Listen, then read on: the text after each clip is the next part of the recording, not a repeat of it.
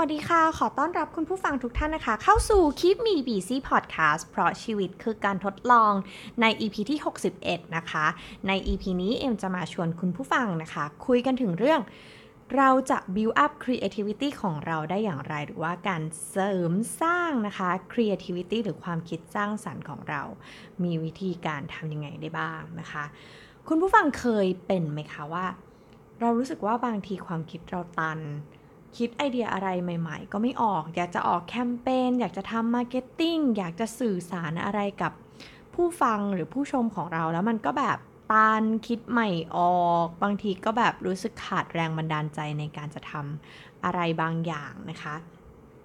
ช่วงนี้ก็เป็นเหมือนกันค่ะ เนื่องจากว่าก่อนหน้านี้เนี่ยนะคะ ก่อนที่จะมีโควิดเนี่ย เอ็มก็มีโอกาสได้ไปเวิร์กช็อปนะคะ ได้ไปพบปะผู้คนแล้วเรารู้สึกว่าเราได้แรงบันดาลใจอะไรจาก ผู้คนค่อนข้างเยอะนะคะ แต่ว่า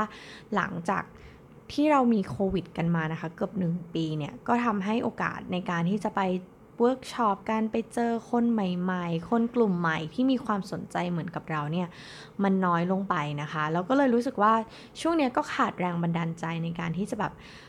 หาอะไรทำนะคะ แล้วก็รู้สึกว่าบางทีความคิดมันก็ตันคิดอะไรก็ไม่ค่อยออกนะคะ พอเราคิดอะไรไม่ออกเนี่ย เราก็มักจะจิตตก เพราะฉะนั้นก็เลยวันนี้ก็เลยไปหานะคะ ไปอ่านรีเสิร์ชมา แล้วก็ไปอ่านในบทความหลาย ๆ อันมานะคะว่าเฮ้ยเราจะสามารถที่จะ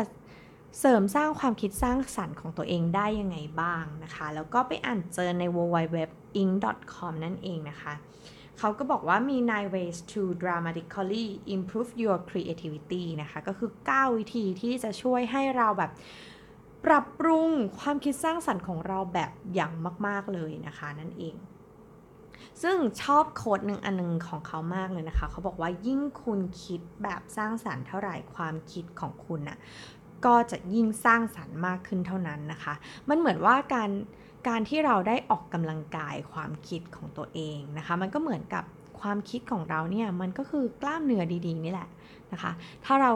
ยืดมันออกนะคะ หรือท้าทายมันหรือพุชมันบ้างในบางทีเนี่ยนะคะ มันก็จะทำให้เราเนี่ยก้าวออกจากคอมฟอร์ทโซนอะไรเดิมๆทำให้เราไปเจอสิ่งใหม่ๆ ได้ความคิดอะไรใหม่ ๆ กลับมานั่นเองนะคะ ทีนี้เขาบอกว่าเราทำอะไรได้บ้างกับความคิดสร้างสรรค์ของเรานะคะ ข้อแรกเขาก็บอกว่าให้เราอะเรียนรู้ผ่าน collaboration นะคะ ความสงสัยใครรู้เนี่ยจะนำไปสู่ความคิดสร้างสรรค์ อันนี้ก็เชื่อนะคะ เวลาที่เราเกิดการตั้งคำถามขึ้นมาเนี่ย เรามักจะ ตามหาคำตอบ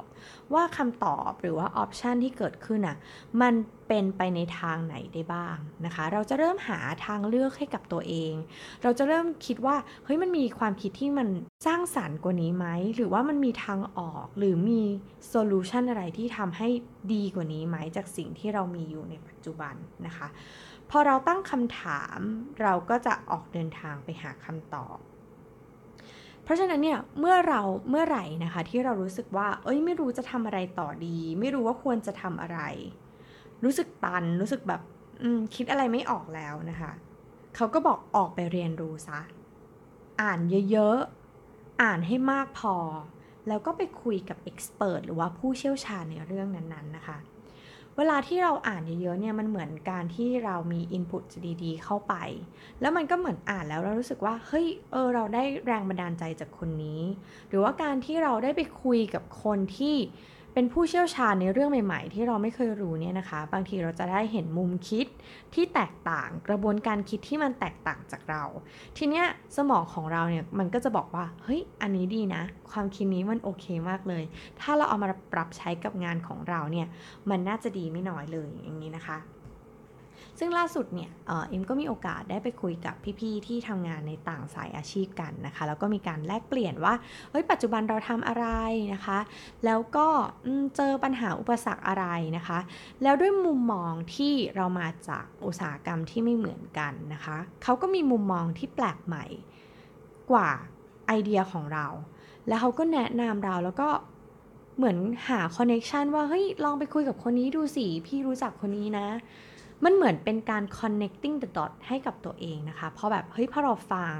เราได้คุยกับคนที่เขามีความเชี่ยวชาญในบางอย่าง ซึ่งเราไม่เชี่ยวชาญอะ่ะ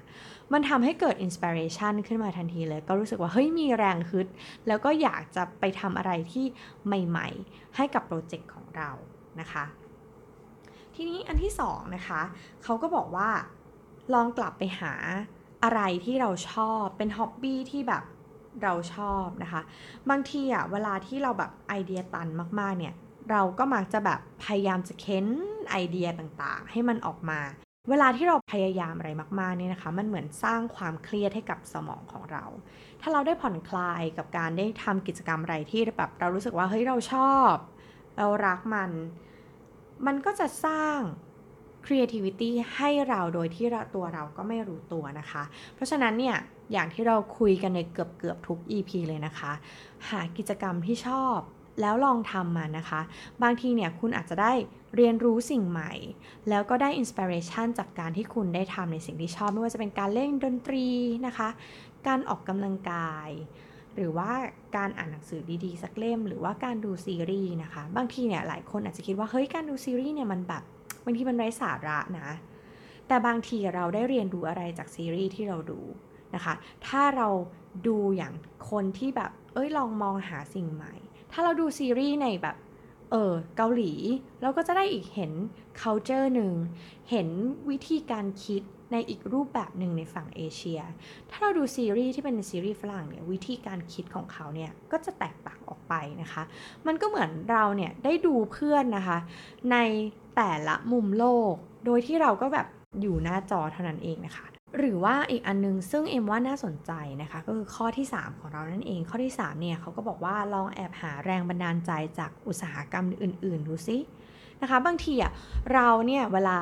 เราทำแผน เช่นทำ annual plan medium term plan หรืออะไรต่างๆ ในการวางแผนหรือหา strategy ในการที่จะแบบ เอ้ย เราจะมาทำธุรกิจของเราเนี่ย เรามักจะทำสิ่งหนึ่งก็คือ competitor analysis นั่นเองนะคะ ก็คือการวิเคราะห์คู่แข่งดูว่าจุดแข็งจุดอ่อน หรือว่าสิ่งที่เขาทำจุดที่ดีกว่าเรา จุดที่ด้อยกว่าเรามีอะไรบ้างนะคะ เรามักจะโฟกัสแค่ตรงนี้ แต่ถ้าเราลองเหลือบมองนะคะอินดัสทรีอื่นๆหรือว่าอุตสาหกรรมอื่น ๆ ว่าเฮ้ยอุตสาหกรรมเนี้ย เขาทำอะไร แล้วมันมีจุดดียังไงนะคะ ก็เหมือนเราได้มองข้ามอุตสาหกรรมเดิมๆของเราไป แล้วมันก็เหมือนทำให้เราได้เปิดโลก แล้วก็เปิดมุมคิด ที่มันน่าสนใจมากขึ้นกว่าเดิมนะคะ อันนี้ก็อาจจะทำให้เราได้พลิกมุมในการคิดว่า จากที่เราจะต้องคิดว่าเราจะต้องแข่งกับคนในอุตสาหกรรมเดียวกันเท่านั้นเนี่ย ตอนนี้โลกมันเปลี่ยนไปแล้วนะคะ ตอนนี้ใคร ๆ ก็สามารถที่จะเป็นคู่แข่งของเราได้ ไม่ว่าจะเป็นสินค้าหรือบริการอะไรก็ตามนะคะ ทีนี้เนี่ย พอเราได้ไปเหลือบมองเขาเราก็อาจจะได้อินสปิเรชันอะไรใหม่ ๆ ที่เราไม่เคยคิดเลยว่า เอ้ย เราจะสามารถที่จะมาปรับใช้กับงานของเรา กับโปรเจกต์ของเรา หรือว่ากับธุรกิจของเราก็ได้นะคะ นั่นก็เป็นสาเหตุที่มันเกิด collaboration ในแบรนด์ต่างๆ ค่อนข้างเยอะเลยนะคะ ช่วงนี้แบบบางทีเราต้องการสร้างความแปลกใหม่ในอุตสาหกรรมของเรา เราก็อาจจะไปแบบหยิบยืมนะคะดีไซเนอร์ที่แบบอาจจะเป็นคนละเกรดกัน เนอะหรือว่าอาจจะข้ามสไตล์กันนะคะ อย่าง Jil Sander กับ Uniqlo นะคะเขาเพิ่งมา cross กัน มันก็เลยทำให้เกิดดีไซน์เท่ๆนะคะ ขึ้นมาในขณะที่แบบมัน affordable ก็คือการแบบเรารู้สึกว่าเฮ้ยมันสามารถที่จะจ่ายเงินในราคาที่ถูกลงแต่ได้ของแบรนด์เนมด้วยนะคะ อันนี้ก็เป็นความรู้สึกที่แบบ เอ้ย มันสร้างความแปลกใหม่ให้กับอุตสาหกรรมได้เช่นเดียวกันนะคะ ทีนี้เวลาที่แบบคิดไม่ออก พยายามเค้นอะไรแล้ว มันไม่ออกจริง ๆนะคะ บางทีมันก็อาจจะต้องถึงเวลาที่เราต้องบอกตัวเองว่าอันพลักตัวเองก็คือการหยุดพัก พักผ่อนรีแลกซ์บ้างนะคะ บางทีการที่เราฟอร์สตัวเองมากจนเกินไปเนี่ย มันไม่ได้ทำให้เราเกิดความคิดสร้างสารรค์ทุกครั้งนะคะ บางทีการพักผ่อนอย่างง่าย ๆ อย่างการนอนให้พอเนี่ยนะคะ มันอาจจะสร้างความแตกต่าง ในความคิดของเราทำให้ความคิดของเรามีความคิดสร้างสรรค์มากขึ้น เพราะว่าบางทีการที่เราคิดไม่ออกอาจจะเกิดขึ้นจากการที่เราแบบ นอนไม่พอ คิดไม่ออกจริง ๆ ก็ลองไปงีบดูนะคะ สัก 15 นาที หรือว่านอนไปเลยแบบนอนเต็มเต็มเต็มที่ไปเลยนะคะ บางทีอะสมองเราเนี่ยอาจจะได้ความไบรท์กลับมาก็ได้นะคะ หรือว่าคุณผู้ฟังเคยเป็นไหมคะว่าบางทีเนี่ยเราทำกิจกรรมอะไรบางอย่าง ที่แบบเพลินๆอย่างเอมอะเอมก็จะชอบกิจกรรมที่เป็นกิจกรรมที่เกี่ยวข้องกับน้ำนะคะ แบบล้างจานรดน้ำต้นไม้นะคะ หรือว่าอาบน้ำแบบชาวริงอยู่นะคะ หลังเลิกงานอย่างเงี้ยบางทีแบบสิ่งที่เราคิดไม่ออกมาตลอดทั้งวันเนี่ยมันมาปลดล็อกตอนที่เรารู้สึกผ่อนคลายแล้วก็สบายๆ อย่างระหว่างการอาบน้ำนะคะ บางทีก็อาบน้ำอยู่ก็แทบจะวิ่งออกมาจดไอเดียตัวเองแทบไม่ทันนะคะ อันนี้ก็เป็นเหมือนกัน ลองหากิจกรรมหรือว่าโมเมนต์ที่คุณรู้สึกว่าคุณสามารถปล่อยความคิดให้มันโฟล์ไหลๆ ไม่ต้องคิดอะไรเยอะนะคะ ก็ปล่อยไปแบบความรู้สึกนี้เออเราชอบนะคะ บางคนอาจจะชอบนั่งดูคลื่นทะเลนะคะ ดูพระอาทิตย์ตกบางทีการเปลี่ยนบรรยากาศจากอะไรเดิมๆบ้างเนี่ย มันก็ทำให้เราเนี่ยได้เกิดความคิดสร้างสรรค์ดีๆขึ้นนะคะ หรือว่าบางอย่างที่เรามักจะเมินแล้วก็คิดว่ามันเป็นเรื่องปกติธรรมดาที่เราทำอยู่แล้วอย่างการเดินเนี่ยจริงๆ การเดินก็ช่วยให้เราเนี่ยได้เกิดความคิดสร้างสรรค์ขึ้นนะคะอย่าง Stanford Research เนี่ยเขาก็บอกว่าการเดินเนี่ยนะคะมันสามารถทำให้เกิด creative thinking ได้ ซึ่งคนดังนะคะในวงการธุรกิจหลาย ๆ คนอย่าง Mark Zuckerberg หรือว่า Jack Dorsey ที่เป็น co-founder ของ Twitter เนี่ยนะคะ เขาก็เลือกที่จะ walking meeting ก็คือการเดินไปประชุมไปนะคะ มันเหมือนทำให้แบบ เฮ้ย เรากำหนดทิศทางกำหนด direction แล้วก็สร้าง movement อะไรบางอย่างทำให้เราเห็นมุมมองที่มันแตกต่างออกไปนะคะ บางทีการนั่งประชุมอยู่นาน ๆ เนี่ย มันก็อาจจะทำให้เราแบบตัน คิดไม่ออกนะคะ บางทีการแค่ยืนขึ้นนะคะ แล้วก็ประชุมกันหรือว่าการเออเดินไปคุยไปประชุมไปเนี่ย มันอาจจะทำให้เราเนี่ย ได้ fresh idea หรือว่า fresh perspective นะคะ ในการคิดของเราก็ได้นะคะ อันนี้ใครที่แบบไม่เคยลองก็ไปลองดูนะคะ เอ็มเนี่ยชอบมาก ๆ เลยนะคะ เวลาที่แบบได้เดินไปคุยไปประชุมไปกับเจ้านายนะคะ แล้วก็รู้สึกว่าบางทีเนี่ย เออเราก็กล้าที่จะพูดอะไรมากกว่าการพูดในที่ประชุมนะคะ แล้วก็รู้สึกว่าสร้างบรรยากาศที่สบายๆ แล้วก็สร้างบรรยากาศที่มีความคุ้นเคยกันมากขึ้นนะคะ มันก็อาจจะทำให้เราเนี่ย ได้เกิดความคิดต่อยอดกันในระหว่างที่เราเดินนะคะ อันนี้หลายออฟฟิศเนี่ยก็อาจจะลองไปเดินกันดูนะคะ เดินไปประชุมไปค่ะ ถ้าคุณไม่ได้อยู่ในอารมณ์ที่ไม่ไม่พร้อมที่จะคิดอะไรใหม่ ๆ บางทีเราอาจจะต้องปรับอารมณ์ของตัวเอง เช่นวันนี้กำลังโมโหใครสักคนหนึ่งอยู่ หรือว่ารถติดทำให้คุณอารมณ์คุณมัว บางทีการที่เราลองให้ตัวเองนะคะ ได้ลองปรับอารมณ์ ความรู้สึกของตัวเอง ด้วยการฟังเพลงนะคะ เพลงที่เราชอบ หรือ หรือ free writing อย่างที่เราคุยกันหลาย ๆ EP เนี่ย free writing เนี่ยจริง ๆ ช่วยได้มาก ๆ เลยนะคะ มันเหมือนการเขียนระบายอะไรบางอย่าง หรือความคับข้องใจบางอย่างนะขณะนั้นออกมานะคะ ซึ่งพอเขียนแล้วเนี่ยบางทีมันก็เหมือนได้ปลดปล่อย อันนี้ก็ต้องลองดูว่าเฮ้ยเราเป็นสายแบบชอบฟังเพลง ฟังเพลงแล้วอารมณ์ดีหรือเปล่า หรือบางบางคนแค่ขอเวลานอกในการแบบเดินไปซื้อกาแฟซะหน่อยแล้วกลับมาอารมณ์ก็จะดีละนะคะ หรือว่าคุณเป็นสายเขียนนะคะ ก็ เขียนออกมา แล้วก็มันจะทำให้อารมณ์ของคุณดีขึ้นเข้าที่เข้าทางขึ้น แล้วตอนนี้สมองของเราก็น่าจะพร้อมที่จะออกเดินทางหาความคิดสร้างสรรค์ใหม่ ๆ แล้วนะคะหรืออีกวิธีหนึ่งนะคะที่เขาก็แนะนำมาเหมือนกันนะคะ นั่นก็คือการใช้ six thinking hats นะคะ ก็คือการลองเปลี่ยนหมวกของตัวเองดูนะคะ เขาก็จะมีอยู่ 6 หมวกด้วยกันนะคะ 6 สี บางทีเนี่ยสิ่งที่เรามองสิ่งเดียวกันเนี่ย แต่พอเราเปลี่ยนบทบาทในการมองเนี่ย มันก็จะทำให้เราเห็นมุมที่มันแตกต่างขึ้นนะคะ อย่างหมวกขาวเนี่ยก็คือให้เราดูแค่ข้อเท็จจริงนะคะ เช่นนี่คือก้อนหินนะคะ อันนี้ก็อะเราก็รู้อยู่แล้วมันคือก้อนหิน แต่ถ้าเราลองเปลี่ยนมุม เช่นเราสวมหมวกสีดำนะคะ ก้อนหินเนี่ยมันสามารถทำให้เกิดสิ่งที่ผิดพลาดอะไรได้มาก ๆ ได้บ้างนะคะ เช่น การที่ก้อนหินสามารถที่จะไปปาแล้วกระจกแตกได้ไหมนะคะ หรือว่าการที่เราเปลี่ยนหมวกเป็นหมวกสีเขียว แล้วก็ดูว่าเฮ้ยก้อนหินเนี่ยมันมีความเป็นไปได้ หรือมีออปชันอะไร หรือว่าเราสามารถสร้างสรรค์ไอเดียอะไรใหม่ ๆ ได้จากก้อนหินก้อนนี้ได้หรือเปล่านะคะ การที่เราลองสวมหมวกหลาย ๆ ใบเเป็นผู้ชมหลาย ๆ คน มันก็จะทำให้เราได้เห็นมุมมองที่แตกต่างออกไป มันเหมือนเราได้สลับบทบาทของตัวเองนะคะในบางที บางทีเวลาที่เราคิดโปรเจกต์หรือคิดธุรกิจ อะไรมาบางอย่างเนี่ยเรามักจะหลงรักไอเดียหรือหลงรักธุรกิจของเราเสมอ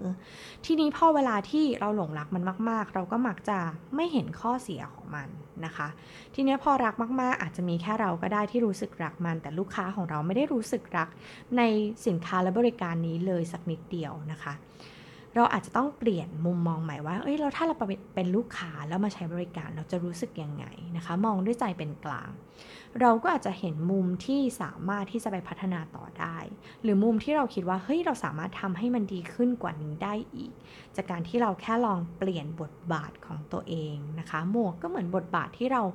มองเข้ามาในสินค้าและบริการหรือว่าโปรเจกต์ที่เรากำลังทำอยู่นะคะ แล้วมันก็จะได้เห็นในมุมมองที่มันแตกต่างออกไป แล้วเราก็สามารถที่จะสร้างสรรค์สิ่งเดียวกันเนี่ยจากก้อนหิน อาจจะเป็นสิ่งใหม่ที่ไม่เคยเกิดขึ้นในโลกนี้ก็ได้ จากก้อนหินก้อนเดียวนะคะ อันนี้ก็เป็นวิธีที่แบบเออน่าสนใจนะคะ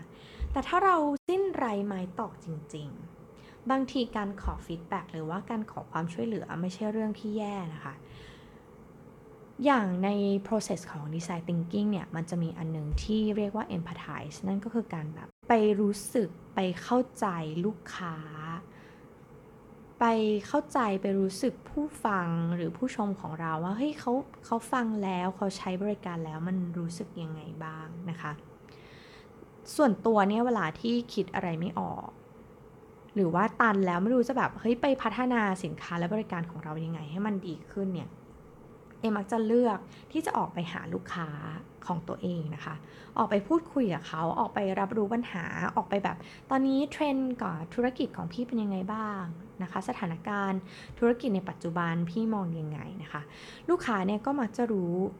เกี่ยวกับธุรกิจของตัวเองเป็นอย่างดีนะคะ บางทีเนี่ยเราก็ได้ไปเข้าใจเขาว่าอ๋อในช่วงนี้เนี่ยมันอาจจะ drop ลงไปหน่อยนะยอดขาย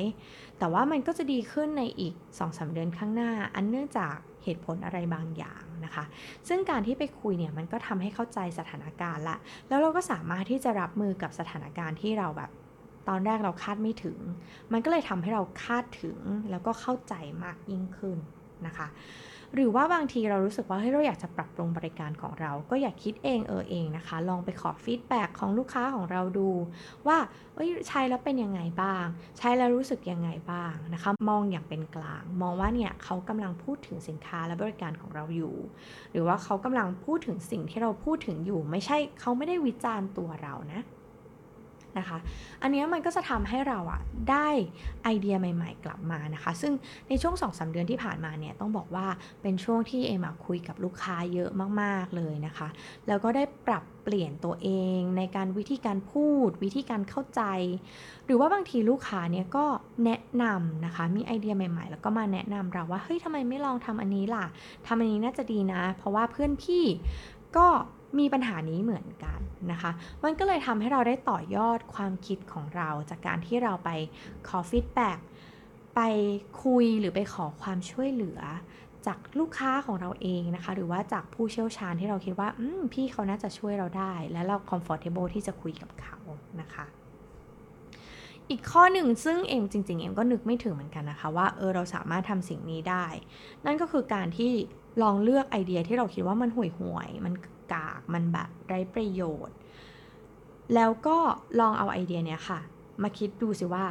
สิ่งดีจากไอเดียกากๆของเราที่มันไม่ได้ถูกเลือกเนี่ย มันมีสิ่งดีอะไรบ้างนะคะ อันนี้เอ็มคิดว่ามันเป็นเอ็กซ์ไซส์ที่ทำให้เราพยายามเห็นมุมดีจากสิ่งที่เรารู้สึกว่ามันไม่ดีนะคะ อันนี้มันอาจจะทำให้เราได้เห็นมุมมองที่ต่างออกไป แล้วก็ inspire เราเฮ้ยจริง ๆ แล้วอะมันอาจจะไม่ได้แย่ทั้งหมดก็ได้นะ เพราะมันยังมีมุมดีอยู่ และมุมดีเนี้ยสามารถไปต่อยอดอะไรได้บ้างนะคะการมองมุมกลับอย่างเงี้ยจะทำให้เราได้มุมมองใหม่ ๆ แล้วก็เกิดความคิดที่มันค่อนข้างจะสดใหม่มากยิ่งขึ้นนะคะ อันนี้เอ็มก็เลือกมาในข้อที่ตัวเองชอบนะคะ และนอกจากนี้เนี่ยเขาก็ยังบอกว่าเฮ้ยจริง ๆ มันมีไอเดียสำหรับการที่จะทำให้กระตุ้นความคิดสร้างสรรค์อะไร ของเราใหม่ ๆนะคะ อย่างเวลาเราโตขึ้นมาเนี่ยบางทีเราอาจจะหลงลืมไปว่าจริง ๆ การเล่นเนี่ยนะคะ การเล่นสนุกเนี่ยมันทำให้เราแบบได้มุมมองอะไรที่เออใหม่ๆเฮ้ยหลงลืมไปแล้วว่าเคยสนุก หลงลืมไปแล้วว่า เอ้ยเคยทำสิ่งนี้แล้วชอบนะคะ ลองหาสิ่งที่เราเล่นแล้วเราสนุกนะคะ อาจจะแบบย้อนกลับไปในช่วงที่เราแบบเล่นวิดีโอเกม หรือว่า เราเคยออกกำลังกายเช่นเล่นสเก็ตเซิร์ฟสเก็ตก็แบบฮิตมากๆเลยนะคะ อันนี้ก็อาจจะทำให้แบบเออเราได้เล่นสนุก แล้วก็ได้หวนระลึกความหลัง หรือว่าบางทีก็ได้เรียนรู้สิ่งใหม่จากการเล่นนะคะ เพราะฉะนั้นการเล่นเนี่ยมันไม่ได้เสียเวลานะคะ แต่มันอาจจะทำให้เราเนี่ยได้เห็นมุมมองอะไรใหม่ ๆ ที่ดีขึ้น การเดินเล่นเราก็ พูดไปแล้วนะคะ บางทีแบบทานข้าวเสร็จแล้วนะคะ ตอนเย็นออกไปเดินเล่นนะคะ ในพื้นที่ส่วนกลางของคอนโด หรือว่าออกไปเดินเล่นในสวนของหมู่บ้านนะคะ มันก็อาจจะทำให้เราได้มองเอ้ยบ้านนี้เขาต่อเติมอันนี้เออนี้ไอเดียดีนะ เราเอากลับมาใช้กับบ้านเรามั่งดีกว่าเฮ้ยหรือว่ามุมสวนตรงนี้แบบเฮ้ยมันดีนะ มันพักผ่อนหย่อนใจนะคะ การเดินเล่นเนี่ยก็อาจจะเป็นช่วงเวลาที่ มี time ก็คือการให้เวลากับตัวเอง บางทีเราก็เดินไปแล้วอาจจะคิดอะไรเพลินๆ แล้วอาจจะได้ไอเดียอะไรดีๆ ก็ได้นะคะ หรือว่าการที่เราพยายามที่จะฝึกนะคะหรือว่า exercise ความคิดสร้างสารรค์ของตัวเองจากการที่แบบ เอ้ยเราเห็นกระเบื้องโมเสกนี้เราเห็นแบบเป็นรูปอะไรนะคะ หรือตอนเด็กๆเราเคยแบบ เห็นว่าเฮ้ยก้อนเมฆอันนี้เราลองจินตนาการว่ามันเป็นรูปอะไร เป็นรูปหมาหรอ อันนั้นคือช้างหรือเปล่านะคะ ลองเล่นกับเพื่อนดูหรือว่าเล่นกับคนใกล้ๆตัวหรือคนในครอบครัวดูอันนี้ก็สนุกดีเหมือนกันนะคะ มันเหมือนทำให้เราได้เออเปลี่ยนมุมมองจากแค่เรามองที่จอมองที่กระดาษที่เราเขียนบ่อยๆ ลองออกไปมองท้องฟ้าดูนะคะ เราอาจจะเห็น pattern อะไรบางอย่าง แล้วก็อาจจะ inspire เราให้แบบ ฮ้ยมันสามารถเป็นสิ่งนี้ได้นะ อะไรแบบนี้นะคะ การลองทำอะไรที่เราไม่เคยทำมาก่อน อันนี้ก็ยังคิดว่ามันเป็นสิ่งที่เวิร์กนะะมันอาจจะเป็นสิ่งที่ก็ดูธรรมดา แต่ว่าบางทีเวลาที่เราได้ลองทำอะไรใหม่ ๆ ดูที่เราแบบไม่เคยทำบางทีเราอาจจะค้นพบศักยภาพของตัวเองบางอย่างที่ เอ้ย เราก็ไม่เคยรู้เลยว่า เฮ้ย เราทำได้ เราทำได้ดีด้วยนะคะ หรือว่าการลองออกนอกเส้นทางดูบ้างนะคะ ไปในเส้นทางใหม่ๆ ที่แบบเฮ้ยเราไม่เคยไป บางทีเราอาจจะตกใจก็ได้โห นี่ฉันไปอ้อมมาตั้งไกลจริง ๆ แล้วมันมีที่ที่ใกล้กว่านั้น แล้วแถมก็สะดวกกว่านั้น แถมมีร้านข้าวดีๆ ร้านอร่อยแถวๆนั้นด้วยนะคะอีกอันนึงนะคะ อีกกิจกรรมหนึ่งซึ่งเอ็มรู้สึกว่ามันเป็นสิ่งที่เฮ้ยดีนะ แล้วก็เรามักจะหลงลืมไป แล้วก็มักจะไม่ได้ฝึกฝนมันนั่นก็คือ creative exercise นั่นเองนะคะ เอ็มเคยไปเวิร์กช็อปกับคุณคิ้วต่ำนะคะเพจคิ้วต่ำเขาก็บอกว่าเฮ้ยจริง ๆ แล้วเนี่ยเราสามารถมองสิ่งรอบตัวแล้วก็คิดให้มันสร้างสรรค์ได้นะคะ ด้วยการให้โจทย์ตัวเองได้ฝึกคิด เช่นสมมติว่าเราดูมิวสิกวิดีโอเพลงนี้นะคะ แล้วก็ให้ลองย้อนถามตัวเองว่า ถ้าเป็นเรานะคะ เราเป็น director นะคะ เราเป็นแบบผู้กำกับเรื่องนี้เนี่ย จากการที่เราฟังเนื้อเพลง ฟังเพลงนี้แล้วเนี่ย ถ้าในมุมมองของเราเนี่ย เราจะทำมิวสิกวิดีโอออกมาเป็นแบบไหนนะคะ หรือว่าการที่เราดูซีรีส์หรือดูหนังอะไรบางเรื่องเนี่ย เราจะทำยังไงให้มันน่าสนใจ น่าตื่นเต้นได้กว่านี้ไหม เช่นการแบบทวิสต์ตอนจบ หรือทวิสต์จุดเริ่มต้น แล้วก็กลับ ปลายเรื่องนะคะ ตอนจบของเรื่องให้มาเริ่มต้น อะไรประมาณนี้นะคะ เหมือนให้เราได้ลองฝึกคิดดู ซึ่งอันนี้เองว่ามันดีมากๆเลยนะคะ เหมือนการให้โจทย์ตัวเอง เหมือนเหมือนฝึกคิดเลข แต่อันนี้คือการฝึกความคิดสร้างสรรค์ของตัวเอง หรือว่าเราสามารถที่จะเปลี่ยนขวดน้ำขวดหนึ่งเป็นอะไรได้บ้างนะคะ อันนี้เราเคยทำตอนเด็กๆนะคะ เหมือนแบบ คุณครูก็จะให้โจทย์มาแล้วก็ทำตามนั้น อันนี้กลับกันเมื่อเราโตแล้วเนี่ยเราก็ลองให้โจทย์กับตัวเองดูบ้างนะคะว่า เฮ้ยมันมีแบบมีอะไรที่เราสามารถที่จะคิดให้มันแตกต่างได้จากนี้อีกไหมนะคะ อย่างผลิตภัณฑ์ดีๆนะคะ ที่เรารู้สึกว่าโอ้โหกราบขอบคุณนะคะ คนที่คิดค้น อย่างเรื่องใกล้ๆตัวอย่างเช่นของกินอย่างเงี้ยนะคะ หลายคนอาจจะเคยได้ยินชื่อ croffle นะคะ ก็คือครัวซองบวกวาฟเฟิลนะคะ อันนี้เป็นขนมแบบสุดโปรดของเอ็มเลยนะคะแล้วก็รู้สึกว่า เฮ้ย คิดได้ยังไงนะคะ เอาครัวซองนะคะมา cross กับวาฟเฟิลแล้วมันก็แบบมันให้ความรู้สึกของวาฟเฟิลแต่ว่ายังมีเนื้อสัมผัสที่เป็นครัวซองอยู่ ซึ่งมันอร่อยล้ำแล้วก็อ้วนล้ำมาก ๆ เหมือนกันนะคะแต่อันนี้ต้องขอบคุณคนคิดจริง ๆ นะคะหรือว่าอย่างเรื่องของกินใกล้ตัวอีกอันนึงก็คือโครนัท ก็คือครัวซองนะคะ cross กับโดนัท คือเวลาที่เราแบบเวลาที่เราคิดอะไรไม่ออกลองเอาอะไรที่มันแบบอาจจะใกล้ ๆ กันมา cross กันดูว่ามันสามารถเป็นอะไรได้บ้างนะคะ หรือว่าอะไรที่แบบมันไม่น่าจะเข้ากันได้เลยอะ่ะ มันอาจจะเข้ากันก็ได้ เช่นแบบไอติมกับมะม่วงน้ำปลาหวานอะไรประมาณนี้นะคะ คือถ้าคิดเรื่องอะไรสร้างสรรค์นี้มักจะเป็นของกินเสมอตามสไตล์เด็กอ้วนนะคะ ก็ ก็เลยรู้สึกว่าเออเนี่ยบางทีถ้าเรารู้สึกว่าเราคิดอะไรไม่ออก ลองหาสิ่งใกล้ๆกันมา cross กัน หรือสิ่งที่เรารู้สึกว่ามันไม่น่าเข้าอะ มันไม่น่าได้อะ แต่พอลองแล้วมันอาจจะได้อยู่ มันโอเค มันผ่านนะคะ อาจจะเริ่มจากสิ่งใกล้ๆตัวของเราก็ได้ เพราะเราฝึกมันทุกวันอะ เราก็สามารถที่จะมอง เราสามารถที่จะ cross มันหรือว่าเห็นในมุมต่าง เห็นในมุมใหม่ได้มากยิ่งขึ้นนั่นเองนะคะ แล้วก็ใครที่เป็นสายที่แบบเออชอบดูหนัง บางที หนังไซไฟหรือหนังแฟนตาซีอาจจะไม่ใช่ทางของคุณแต่ว่า ถ้าเราเลือกที่จะดูแล้วก็มันทำให้เราแบบเกิด inspiration อะไรบางอย่างได้ก็คุ้มที่จะลองนะคะ อันนี้ก็เอ็มเป็นไม่ใช่สายหนังที่เป็นแบบไซไฟหรือแฟนตาซีเลยนะคะ แต่ก็คิดว่าเออการที่เราได้ไปดูหนังที่มันค่อนข้างจะแฟนตาซีแล้วก็เกินจริงไปบ้างเนี่ย บางทีมันอาจจะสนุก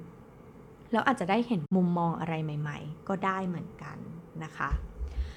หรือว่ากลับมาที่เรื่องใกล้ๆตัวดูบ้างนะคะ อย่างเช่นเขาบอกว่าถ้าเราคิดอะไรไม่ออกหรือรู้สึกว่าตัวเองเนี่ยไม่มีความคิดสร้างสรรค์อะไรเนี่ยให้ลองไปเล่นกับเด็กๆดูนะคะ ใครมีลูกเนี่ยก็ถือว่าโชคดีนะคะ มีของเล่นของตัวเองลองไปสังเกตวิธีการเล่นของลูกนะคะ หรือใครไม่มีลูกลองไปสังเกตวิธีการเล่นของหลาน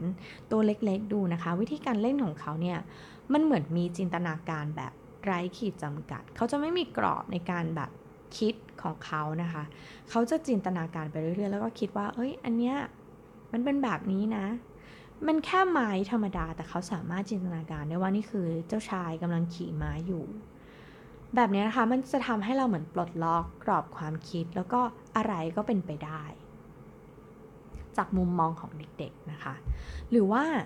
ถ้าใครที่มีคุณปู่คุณย่าคุณตาคุณยาย อาจจะลองไปคุยนะคะ ให้ท่านลองเล่าดูสิว่าประสบการณ์ที่ผ่านมาท่านมีอะไรบ้างนะคะ เราอาจจะได้เรียนรู้จากการที่ย้อนกลับไปในอดีต แล้วก็เฮ้ยเออเรื่องนี้เป็นเรื่องที่ดีนะ แล้วก็อยากจะนำกลับมานะคะ มันก็จะเป็นของวินเทจที่เอากลับมาทำใหม่ในเวอร์ชันที่ดีกว่าเดิม แบบนี้นะคะ อันนี้ก็จะเป็นเหมือนไอเดียที่เขาลองแบบให้เราลองฝึก ลองหาสิ่งที่เราชอบ เพื่อที่เราจะได้แบบ build up ตัว creativity ของเรานั่นเองนะคะ ก็หวังว่าไอเดียเหล่านี้นะคะก็คุณผู้ฟังของ Kimi BC ก็น่าจะ connecting the dot ได้ว่า เอ้ย ถ้าเราลองทำแบบนี้ดูซิ เออ อันนี้ work หรือไม่ work นะคะ หรือว่าคุณผู้ฟังคนไหนที่มีไอเดียที่แบบ เออ เราลองทำแล้วมัน work นะ หรือว่าอาจจะแบบแตกต่างจากสิ่งที่เอมเล่าให้ฟังนะคะ ก็มาแบ่งปันกันได้นะคะ เอ็มก็อยากจะรู้ว่าเฮ้ยคนอื่นที่เวลาที่เขาพยายามจะหาความคิดสร้างสรรค์ของตัวเองเนี่ยเขามีวิธีการทำยังไงกันบ้างนะคะ ก็สามารถมาพูดคุยนะคะกันได้ในเพจของ Kimi BC นะคะหรือว่าในบล็อกดิของ The Infinity นะคะ แล้วก็ใครที่อยากจะฟังเรื่องอะไรใหม่ๆ ก็ลองมาบอกกันได้ คอมเมนต์กันได้นะคะ EP นี้ก็ ลาไปแล้วนะคะ หวังว่าจะเป็นประโยชน์กับคุณผู้ฟังของคิมมี่บีซี่แล้วก็พบกันใหม่ EP หน้า EP นี้ลาไปแล้ว สวัสดีค่ะ